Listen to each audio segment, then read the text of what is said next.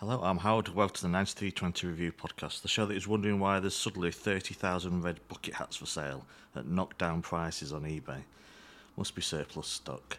Uh, we're looking back at City's historic win over Manchester United in the first ever All Manchester FA Cup final. City scored their seventh FA Cup title 119 years after the first.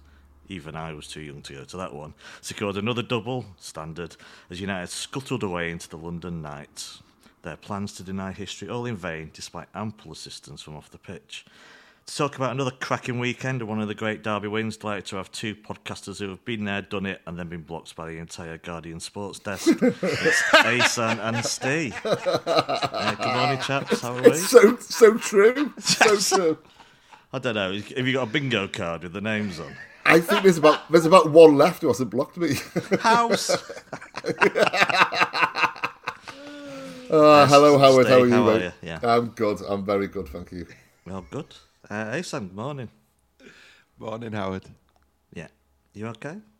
I'm I'm great. That was that was just an incredible intro. It was. very and very on point. Very very very on point. Uh, before we, well, before we talk the match, we're going to talk about some good news coming out last night, potentially, maybe double good news. Who knows? But first, just let's just talk about your weekend. Hey, Sam, how was it? Generally, Generally, it was excellent. it was uh, very enjoyable. I had a lot of fun. I did something that I don't very often do, which is I went to the other side of the island uh, where all the Brits congregate, and I went to uh, a pub called Big Ben. Which the, the name, the name definitely, the name I, definitely. I, I know what uh, that pub looks like without even seeing it. there you go. Right. So, so I went to to the Big Ben to watch the match, and one side was a group of City fans, and the other side of the table was a group of United fans. And probably the funniest bit before the game kicked off was the fella sat opposite me, sort of leans over and he goes, "Where are you from?" And I was like, "Heaton Chapel in Stockport." And he goes, I know you. And it turns out we had that we'd met each other like 30 years previously because we had a bunch of friends in common when we were kids. Um, but he had his 10 year old with him who was uh, very lively. That's like the polite way of putting it. He, he wanted to indulge in lots of city bingo bants, everything from empty seats to 115 charges, blah, blah, blah, blah, blah. And I took no prisoners for the rest of the afternoon. That's all I'm saying. No more details. yeah. Well, I mean, the best you- I detail told- has been omitted here. Yeah, I No, told that's, you all. that's my advice to you. No more details. No more details. I told you all in the group chat, but that's as far as it goes. Yeah. Uh, Ste your weekend. It was. I was surprised on a personal note, not as regards to City. It was surprisingly brilliant because I w- became aware a couple of weeks ago that both these finals were, were out of my reach. Really, particularly Istanbul. I'm, I'm I'm okay with that. I can live with that. But I I probably could have really stretched and, and gone to Wembley this weekend. And as the days crept up towards it, I was like, why on earth am I not going to Wembley this weekend? And it really started to kind of you know get me down. Um, but I had a I had a wonderful wonderful weekend, and in hindsight, I wouldn't swap it. Um, yeah, we'll we'll get to it very shortly as to why. Um, but yeah, I just had a lovely lovely family weekend, and and topped off by this fantastic result. So uh, yeah, it was uh, helped by the weather as well. The weather Oh, yeah. always helps, doesn't it? Yeah, yeah. Well, Chris, my mate Chris will be listening to this. Uh, it's Poynton Zabaleta, I think. Um, oh, no, I say I think because I'm sure he's got two accounts actually. So, uh, who? uh, so thanks, Chris, again for his hospitality. Because yeah, the sun was out, and I'm sure the last time we were there was Leeds away when we won four 0 which Right. seemed like a big game. Because I remember being really nervous before that one as well. Like really anxious. Bite, I bite my fingers when I'm anxious. Like I draw blood, basically. I do it. At matches. I do. I do it at matches, and bizarrely, the guy who sits next to me at matches does it as well. Maybe it's just uh, contagious. and I Pools of blood on those two seats by the time you've gone. yeah, honestly, I'm picking my yeah, like I pick it. Honestly, it's just like something to do with my hands, maybe. Yeah, better than smoking anyway. I guess. Yes, yeah, Anyway, yeah, is. and he had he brews his own stuff in his back garden in the garage, so he had uh, his brew on, which is you know absolutely brilliant. Pizza oven going, weather was good, and I was just I was just desperate for the evening to be good as well. Apart from everything else, it's like we win this, and after the match, yeah, we'll get to that anyway. It just, yeah, it just made it made everything else afterwards just so much better. Of course, to state the obvious. Now, mm. before we talk about football, Ahsan, well, it is football, but before we talk about the people kicking it around on a pitch, uh, last night we get a different story every three days. It feels, but from a reliable source, I would say. It, the latest news is that Ilkay Gundogan might be ready to sign a new contract with City. Your thoughts on that news last night and just how big that is? I mean, the timing as well after this game uh, mm. couldn't have been better, really, could it? So no, I think I said uh, not weeks, months ago that I think that Gundo would be City's biggest signing of the summer, no matter who else they signed. So that pretty much tells you how I feel about that story. Now, we have to say that it sounds like his agent has, or his, I think his brother is his agent, or his uncle, I don't know, but somebody in his family has spoken to Fabrizio Romano and said, We've not agreed anything with anybody yet. I'm hoping that's just a little bit of a negotiating tactic because they obviously want to get the best deal possible. But yeah, I just reiterate you you saw at the weekend how good he is, how big a player he is in big moments. And as I said on Twitter this morning, he's like Modric. He's 32 years old, but he could play for another three, four, five mm. years at the top, top level.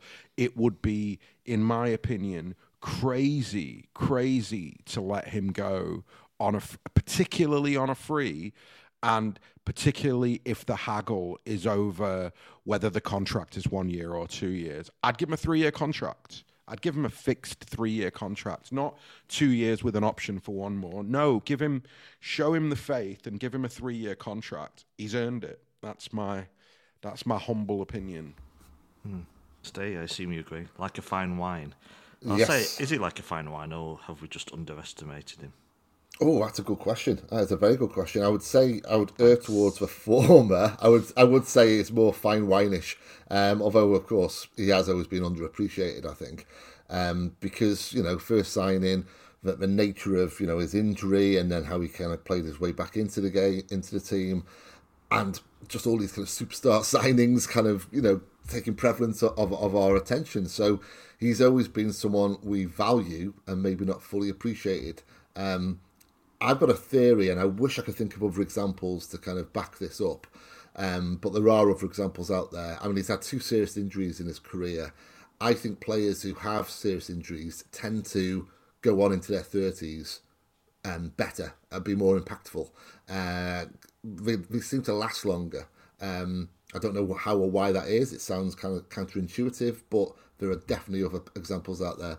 I think he can play well into his, his 30s, his mid 30s. And, and furthermore, if he's in his second year and his legs start to go a little bit, what a substitute to have. To, to come on and just control a game, just get that tempo back into the game, whether we're a goal behind or a goal ahead. Um, yeah, I just desperately want him to stay, and it looks like that's going to happen. Um, I'm not counting the chickens by any means, but it looks like that's going to happen. It would be nice if uh, Pep Guardiola's first signing stayed here for the same time as Pep. Yes. Lovely synergy there, yeah, yeah, they can, and, and they can hold each other's hands as they leave in a couple. Absolutely, because because he does he epitomises Pep anyway. You know, he, he, in, in so many ways he is Pep Guardiola, the personification of Pep Guardiola on that football field. So yeah, there would be that further synergy to it. Yeah. Ahsan, is it stretching credibility? Am I being go too far by saying him re-signing a contract is as big a signing as any new signing this summer? No, I think that I think he's more important than any new signing that we could make. He what he what he brings to the team and uh, on the pitch. Forget off the pitch. Forget about the leadership and the maturity and all of the things, the intangibles. Looking at it purely from a footballing point of view, you won't be able to replace what he brings to the team immediately. Your team will be worse off for not having Gundo in it, um, no matter who you sign. and that includes Bellingham, Kovacic, whatever names you want to throw at me, Mac Allister.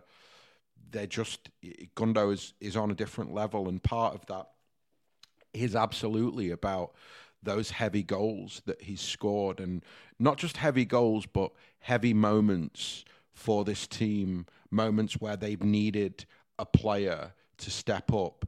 And generally, you know, I think we he's lived a little bit in the shadow of Kev, and I think that part of living in the shadow of Kev has been that when we've lost Kev to injury and Gundo's had to step up, he's never really been given the credit for doing that. I think that he is, whilst Kevin De Bruyne is a special footballer in his own way, Gundogan is a special footballer in his own way and deserves the same place in our pantheon of greats as Kev, as Yaya, as any other City player that you want to name. Hmm. Here, here. Yeah. Not much I can add to that, really. One other news story, I saw it kind of attached next to it, Steve. You would say it's obviously a lot less important, but in a way it could be important. News coming out that perhaps, might be true, might be not, perhaps Erling Haaland's ready to sign a new contract as well. How much would that mean to you? it would be a real statement, particularly after just 12 months in. Um, it, it, it wouldn't be a nightmare scenario if this doesn't transpire. It's all kind of good, isn't it? It's basically, it can only be a cherry on top or Well, not. It stopped So- the Real Madrid PR machine for two days. Yes, yes, there is that. Um, yeah, it'd be great if that happened, and it would be a statement. Um, and yeah, like I say, it would be a real cherry on top of what looks to be, or looks like it could be, a really great summer for for City. So um, let's hope that happens. But if it doesn't happen, I won't be losing much sleep. You know, it, it is just something which is only a, a potential positive. Yeah, but it's a statement, isn't it? I mean, Yeah, yeah. seen- We've seen how City do these. A powerful statement as well. Yeah, yeah. Very powerful, yeah, indeed. Ace, anything to add, or shall we crack on with the football? No, we can crack on. Yeah. No, yeah, you're right. I mean, it would just be nice in a way, but it's yeah, it's not the priority. The the Gundogan news obviously is uh, a lot bigger. Right. Well, there's only one way to start. Steve, I'll, I'll stick with you for now. How nervous were you leading up to this one? I was fine until about. Well, I'd say Friday. I, honestly, I listened to the Friday show yesterday, so sorry I couldn't do it. I just couldn't listen to it. I could? Yeah. Uh, I'm sure I'm not the only one. I just didn't wa- try not to think about it too much. Uh, great show, by the way, and well worth. I love listening to shows like that after the event. Anyway, now that you know you've won games like that, it's great. Did didn't me and Ahsan say two one? Was it two one you went for, Ahsan? I can never remember the prediction that I, I made. think it was. One of us went. Th- I th- there was three of us, wasn't there? One went three one, and two of us went two one. I think it was me and you went two one. But yeah, Yeah. right anyway, I was. I was fine in the morning as well, but once the teams are out or an hour before, yeah, I was a mess basically. uh, you just Mm. yeah. wanted the game to start and all. Yeah. Uh, how were you on the on the day?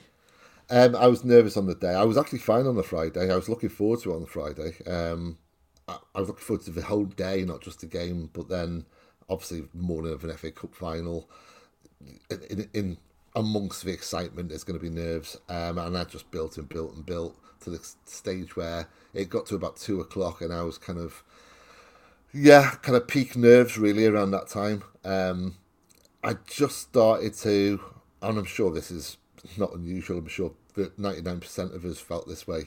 The closer you get to kick off, the more kind of um, worst case scenarios start playing out. Uh, and I just thought, what if it's one of those days? Um, so I actually went into kickoff not feeling overly optimistic. Um, and that lasted for about 14 seconds. Yeah. I think we'll get to that shortly. yeah, I reckon. It's 12 for the record. Well, I've I've read 14 and 12. Well, I- I'm happy to go with 12. yeah, either way. Uh, yeah, pretty quick. Ahsan, the team then. Uh, I'd sent you a, f- a wrong one already earlier in the day. Did come from a very high source. So. Yeah, Howard, that's the only time in my entire life I've passed on information, by the way. So uh, thanks for that. Don't worry, it'll never happen again. And the, stupid thing is, Steve, I'm not remotely bothered about early teams. You know, I'm, I'm I'm happy to wait until they just come out. To Yeah, be yeah, honest, I yeah. mean, what does it Yeah. matter if you know half an hour earlier or an hour earlier or something? I mean, I know there'll be a wash with them next week, won't we? Because because it's such a huge game. But, I, you know what? I never do in the know stuff because I've never told this story before. But basically, my mate's dad is friends with Lee Clark, and Lee Clark went for a, the job at Goodison. I'm going back now a good uh, ten years maybe, and uh, as he came out, uh, he, he he phoned my mate, mate's dad, sorry, and said, "Yeah, I've got, I've, I've got it. It's in the bag, pretty much." So I put it up on Twitter, I think, and someone put fifty quid on it, and it didn't happen. And I felt I felt bad ever since. Honest to God, I felt really bad about that. Thanks for listening to the first 15 minutes of the show. To listen to the full podcast and all our contents, including reviews, previews, analysis, quizzes, and much more, go to 9320.com to sign up now, or simply click the link in the description. So, what are you waiting for? Go to 9320.com now for the best, most passionate, impartial coverage of Manchester City and beyond.